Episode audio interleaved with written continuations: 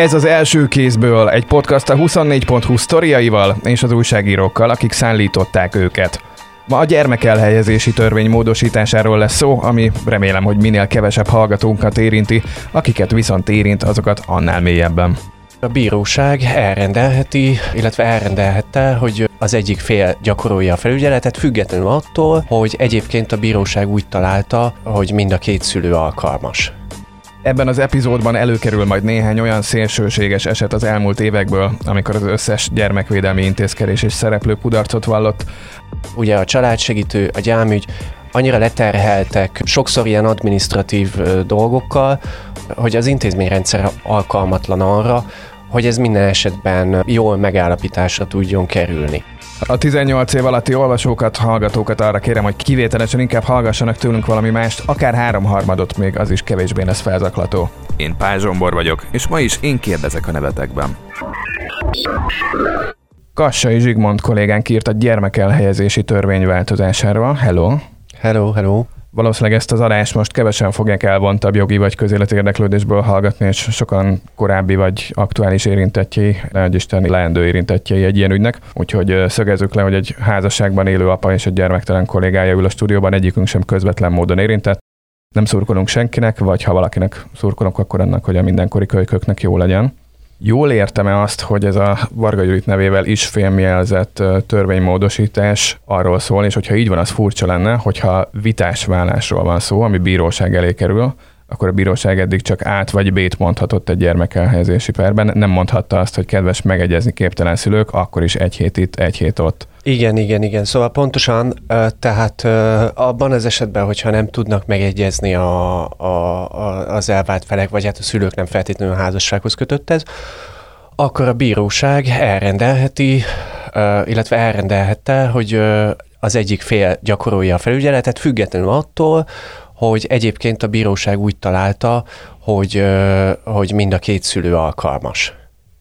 Tehát nem lehetett azt, hogy, hogy vitás esetben mind a két szülő gyakorolja a felügyeletet. Ezen változtatott ez a jogszabálymódosítás többek között. A cikkből ugye kiviláglik, hogy a Nyugat-Európa szerte egyre inkább ez a gyakorlat, tehát hogy ez olyan, mintha egy eddigi ostoba joghézagot foltozna be az igazságügyi minisztérium, hogy értelmes döntéseket is hozhassanak bíróságok. Amennyire én megnéztem azt, hogy mi zajlik körülöttünk a világba ebbe az összefüggésbe, inkább ez egy tendencia, hogy ebbe az irányba mozdulna el a szabályozás, tehát ebben a tekintetben ez egy e- elég korszerű szabályozás, tehát a, probléma az valószínűleg nem itt van, tehát ez egy jó, működőképes, működtethető modell, ahogy én ezt látom. Mindjárt rátérünk arra, hogy a konfliktusok eshetőség az hol van elásva benne. Még annyit segíts nekünk az értelmezésben a hallgatókkal, hogy az is kimondatott-e, hogy ez a preferált döntés, amennyiben ennek a döntésnek a lehetősége megadatott. Nyilván nem tudták még novemberi elfogadás óta sokszor alkalmazni ezt a módosított törvényt, de hogy arra lehet-e számítani, hogy amennyiben ennek a lehetősége fennáll, mind a két szülő alkalmas, akkor az első számú preferált döntés a bíróságnak az lesz a gyerek érdekében, hogy közös felügyeletet. Ja, igen, természetesen. Döntsön. Igen, igen, igen, igen, igen. Tehát ö, ebben az esetben én úgy, úgy gondolom, hogy mérlegelni fogják azt, hogy mind a két szülő alkalmas-e. Most, hogyha, hogyha az alkalmatlanságot kizárják, akkor a közös felügyeletet fogják megállapítani. Itt igazából az lehet a probléma, amit uh, ugye végül is uh, itt a nőszervezetek kifogásoltak, illetve hát tulajdonképpen a, az Apák az Igazságért Egyesület, uh, akik szintén benne voltak a döntés előkészítő folyamatban, tulajdonképpen ők is elismerték, hogy hát Magyarországon a bírói gyakorlat nem teszi lehetővé, tehát nincs az a szakmai felkészültsége a bírói karnak, hogy ezt biztosan meg tudják állapítani. Ez nem is feltétlenül a bíróságon múlik egyébként, hanem hogy az egész intézményrendszer leterheltsége miatt, tehát ugye a családsegítő, a gyámügy annyira leterheltek sokszor ilyen administratív dolgokkal, hogy az intézményrendszer alkalmatlan arra, hogy ez minden esetben jól megállapításra tudjon kerülni. Nem véletlen, hogy ugye a nőszervezetek jelezték, hogy ugye szorgalmaznák azt, hogy, hogy a bírói kar ezzel kapcsolatban minimum képzéseken vegyen részt. Tehát, hogy, hogy jól meg tudják állapítani, hogyha valaki alkalmatlan, vagy veszélyes a gyerekre, vagy ilyesmi. Na de ez egy nagyon nyugtalanító ellentmondás. Igaz, hogyha azt feltételezzük, hogy közös gyermekelhelyezésnél a bíróság képtelen lehet arra, hogy valamelyik félnek az alkalmasságát megítélje, akkor, a, akkor is alkalmatlan ugyanez a bíróság, amikor kizárólagosan az egyik félnek ítéli. Uh, igen, igen. Ez, Tehát, ez, hogy nem a törvénymódosítás keletkezteti a Nem, valóban nem a törvénymódosítás. Igen, valóban nem a törvénymódosítás keletkezteti, tehát ez egy meglévő probléma, amit viszont nem, nem uh, kezeltek. És, uh, és igazából ez, uh, ez az érdekes, ugye most uh, éppen tegnap volt kettő éve a, a Győri uh, családírtás néven ugye ismerté vált eset, amikor a H. Gábor nevű uh, gyanúsított, ugye két kiskorú gyermekét uh, uh, megölte, ugye hárman voltak a, a lakásban, a legkisebb gyereket, aki hat éves volt, egy kislányt őt nem ölte meg, de a 10 és 13 éves gyereket ugye igen, és ugye ott az volt a, a, az eset, ha, szerintem sokan emlékszünk rá, hogy az apát már előtte öt évre ugye elítélték azért, mert, a, mert az anyát, a gyerekek anyját miközben aludt egy kalapáccsal elkezdte bántalmazni, hát gyakorlatilag ugye ütéseket mért rá, és a, ráadásul amikor ugye felébredt a, a nő, akkor még csit, ugye bántalmazás közben, hogy csitítgatta, hogy hát fölébrednek a gyerekek, tehát hogy ne hangoskodjon. Szóval ilyen típusú bűncselekmény után minimum furcsa, hogy, hogy egyrészt ugye ez az elkövető kedvezménnyel szabadult a börtönből, tehát előbb, és hogy lehetővé tették a számára egyáltalán a láthatást. Tehát, hogy ugye ott egy, ott egy súlyos hiba volt, vagy ugye a legutóbbi ilyen nagy vihart kavaró eset, az idei októberi, az olaszországi, ott ugye az anya volt az, aki, aki ugye feltételezett elkövető, ugye ő ölte meg a, a gyermekét, és ott pedig az volt, hogy ugye az apához ítélték ideiglenesen átmenetileg a gyereket, és ezt az anya nem tudta elviselni, és ezért aztán megölte a gyermekét. Persze ezek példák nyilván, meg nem lehet ugye egyedi esetekből általánosítani, de hát azt lehet látni, hogy valóban vannak olyan esetek, amik tragikus következményekkel végződnek. Függetlenül a, a, egyébként a szülő nemétől, azt hiszem ezt kijelenthetjük. Hát legalábbis mind a kettőre van példa, de mind a két példa azt mutatja, hogy se a rendelkezésre, korábban november előtt is rendelkezésre álló jog és annak alkalmazása nem elég erős, se nem tudom, hogy van olyan eset, amikor ki van adva távoltartási végzés, aztán azt nem tartatja be a hatóság, de hogyha végigmegyünk ezen a láncon, akkor logikusan így folytatódik. Igen, hát hogyha, hogyha, hogyha gyorsan mondhatok ehhez egy szerintem érdekes szempontot, hogy 2019-ben, amikor decemberben ez a győri ö, családírtásos eset volt, akkor ugye az óriási felháborodást keltett, és ugye még a, a, a, a Gulyás Gergely miniszterelnökséget vezető ö, ö, miniszter is ugye megszólalt, hát ilyen, ugye, ilyen ügyekben, ilyen, ilyen bűnügyekben elég ritka, hogy ilyen szintű megszólaló van, de most ott az hangzott el, egészen pontosan, hogy a bírói, tehát a jogalkalmazói gyakorlat felülvizsgálatára van szükség. Tehát ott, ott oda volt ö, téve gyakorlatilag a megoldás. Na most hát ehhez képest tulajdonképpen legalábbis így kívülről úgy néz ki, mint hogyha ezt, ez a munka lett volna megspórolva. Itt három különböző munkacsoportot hívtak össze, szakértői munkacsoportot a döntés előkészítéshez, tehát a minisztérium összeállított ugye három ilyen munkacsoportot. Ez, ez, szerintem ez a nagyon érdekes a dologban. Szerintem ez rávilágít egy szélesebb körű problémára, amiről valószínűleg kevés szó esik, hogy a döntés előkészítésekbe, tehát a jogszabály alkotási döntés előkészítésekbe hogyan vonják be az ügyek érintettjeit. Ez nem csak ebben a témában van, így számtalan ügyet lehetne, vagy számtalan olyan, hogy mondjam, megoldandó problémát lehetne mondani, ahol itt hát, hogy is mondjam, minimum deficit látszik. A következő történt ebben az ügyben. Ugye 2019-ben megtörténik hogy a, a győri ö, családírtásos eset, 2020 elején létrehozza a, az igazságügyi minisztérium, Varga Judit, a ö, családi jogi ö, civil munkacsoportot. Ebbe szerepelnek azok a civil szervezetek, akik egyébként a cikkben is megszólalnak, meg szerepel egy csomó civil szervezet.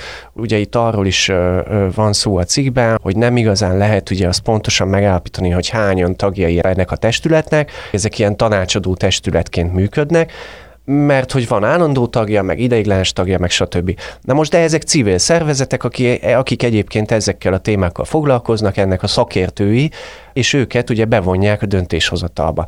Na most ezzel, vagy emellett akkor létrehoztak még egy ö, ö, munkacsoportot, mint hogyha ez nem lenne elég, vagy ebbe a döntés előkészítő munkacsoportba nem lehetne mindenkit belerakni.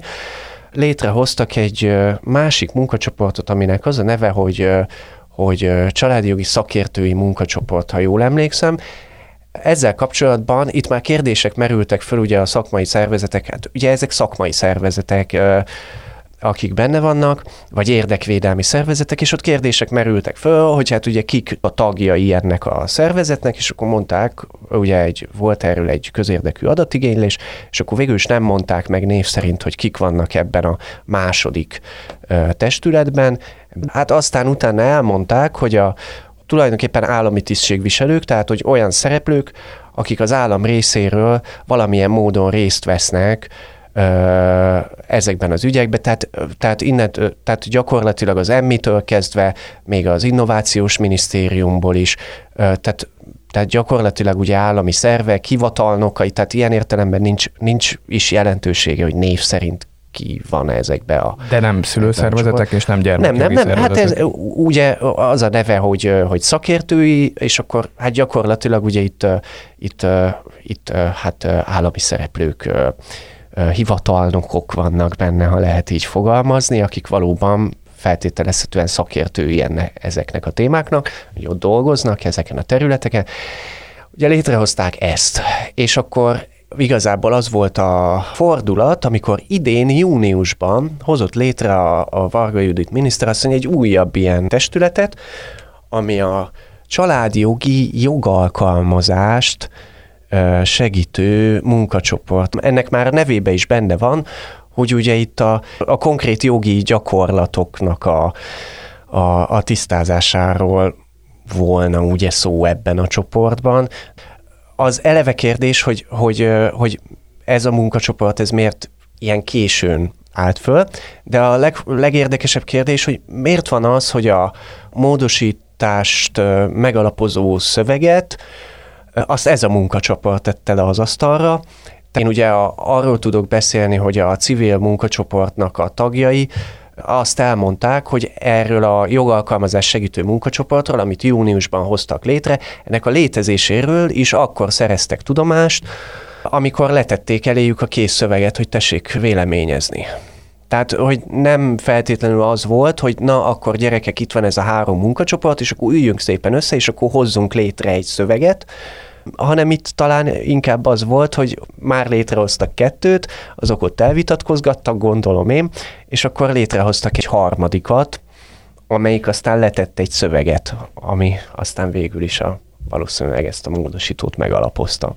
Egyébként a szülői oldalról aktív szervezeteket jellemzi olyan fajta kompromisszumkészség, amiből a, kialakulhatott volna egy közös javaslat? Azért kérdezem mindezt, mert nyilván aki egyesületi szinten aktív szülőként gyermekelhelyezési kérdésekben például ők nyilván a, a nagyon erősen konfliktusos és az igazságukat kereső szülőkből álltak össze, tehát nehéz elképzelni, hogy milyen sértett uh, tigrisként küzdő anyák és hasonló alapállás fölvévő apák minisztériumi képviselőkkel egy nagy fehér asztal mellett délelőtt megírják a konszenzusos ajánlásszöveget. Hát igen, ezt valóban nehéz elképzelni, meg hát ugye itt eleve a különböző szervezetek eltérő érdekeket képviselnek. Ugye az apa szervezetek közül az egyikkel tudtam beszélni, a másik elutasította az interjú kérelmünket, de hogy e-, egy alapvetően egy nők bántalmazásával foglalkozó szervezet, akit behívtak ebbe a csoportba nagyon helyesen, az nem ugyanazokat a célokat képviseli, mint egy elvált apák jogait képviselő szervezet. Ez azt hiszem, hogy ez, ez egyértelmű. Itt azért nyilván konfliktusok vannak, és valamilyen módon nyilván konszenzusra kéne jutni. Hát nyilván ebbe a folyamatban nem, nem láttam bele, meg nem látunk bele, hogy ez hogy zajlik.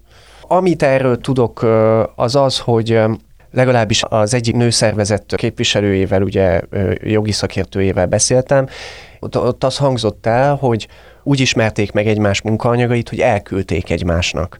Tehát, hogy nem volt ennek egy, állítólag nem volt ennek egy ilyen közös fóruma, hogy akkor mindenki bedobálja, amit tud, hanem ezek a szervezetek egymással egyeztettek. Tulajdonképpen egy nagy metaforában vagyunk, hiszen az anya és apa szervezetek azt kellett, hogy csinálják egymással, amit a bíróság majd dönthet gyerekek feje fölött a gyerekek érdekében, hogy muszáj lesz beszélni egymással, hogy angol vagy matek tagozatra jár a gyerek, és kívánom minden érintetnek, hogy ez a legsúlyosabb kérdés, amit el kell dönteniük. Van két fogalom, ami egyrészt a cikkben, másrészt ezekben az ügyekben is vissza-visszatér. Az egyik a bántalmazás, aminek ugye van köznyelvi, jogi, meg pszichológiai megközelítése is, illetve a szülői elidegenítés nevű fogalomkör, amikor arról van szó, hogy jellemzően az a fél, akihez gyerek kizárólagosan körül, az a másik szülő ellen neveli, vagy tőle csak elhidegeti a gyereket. Mik ezek a fogalmak? A bíróság mely részét vizsgálja papíron, és neked hogy tűnik, hogy mely részeit képes észrevenni, detektálni? Azért előlegezzük meg, hogy horrorisztikus példákat már felelevenítettünk ebben az adásban, de talán az ülői elidegenítés az gyakrabban merül fel az ilyen vitás esetekben. Ja, ja. Hát a szülői elidegenítés az az, amikor ö, valamelyik ö, ö, szülő a gyermeket ö, úgy manipulálja, úgy befolyásolja, hogy az mondjuk a másik szülővel, vagy a családja egy részével kapcsolatban negatív képzeteket épít föl benne, hogy hát a, nem tudom, az apád vagy az anyád ilyen vagy olyan, egy, egy rossz ember, bűnöző, stb.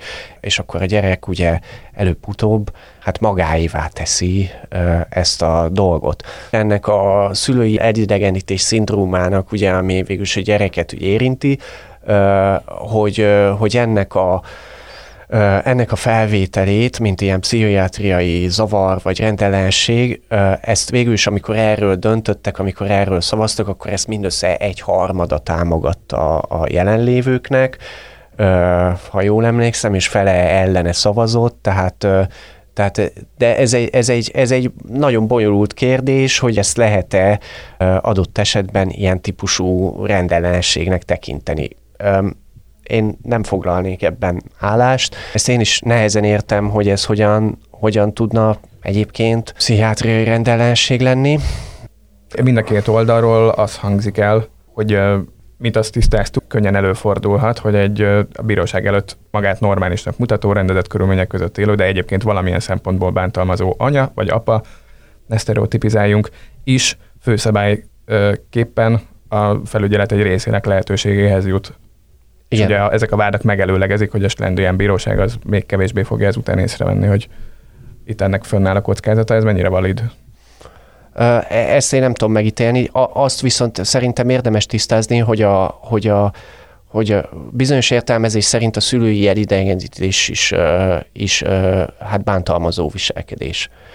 Tehát azt ugye el, el tudjuk talán fogadni, érvként, hogy egy gyereknek feltételezhetően mind a két szülőjére van szüksége.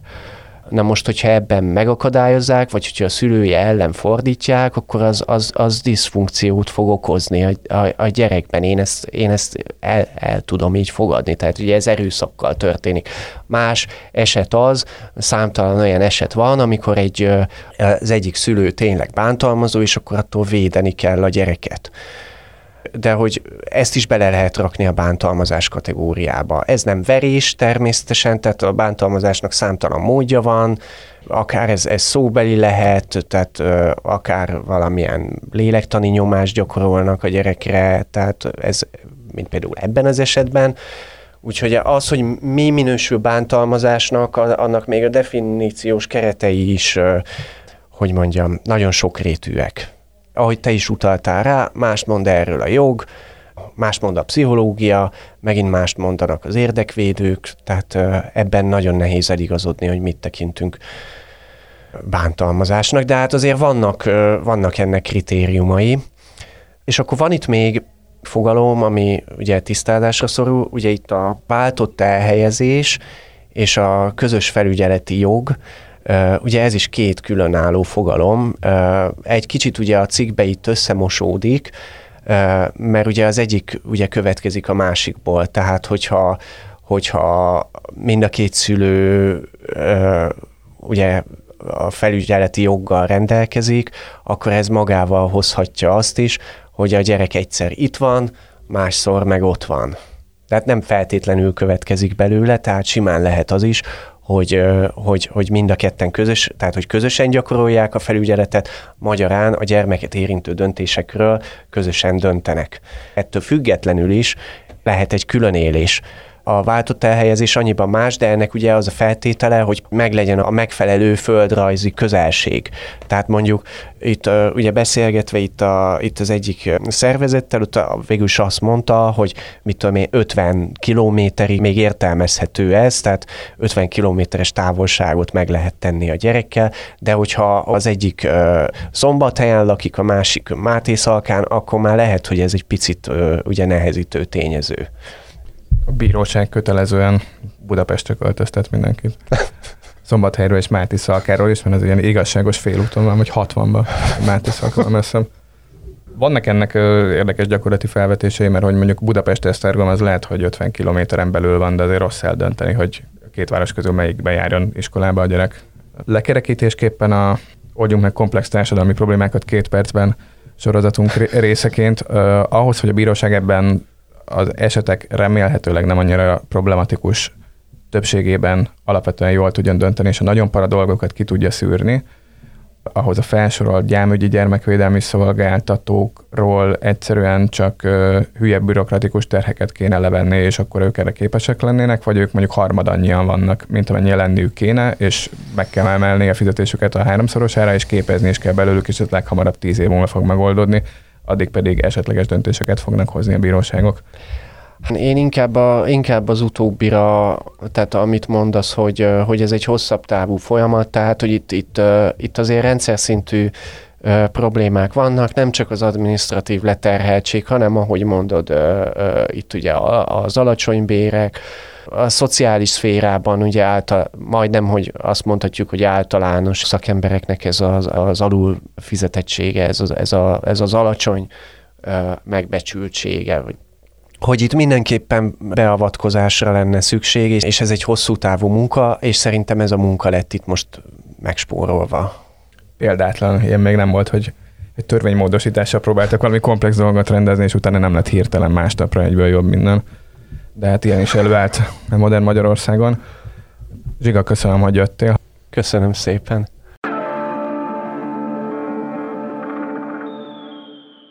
És köszönöm nektek is, kedves hallgatók! A mai első kézből ilyen habkönnyű volt.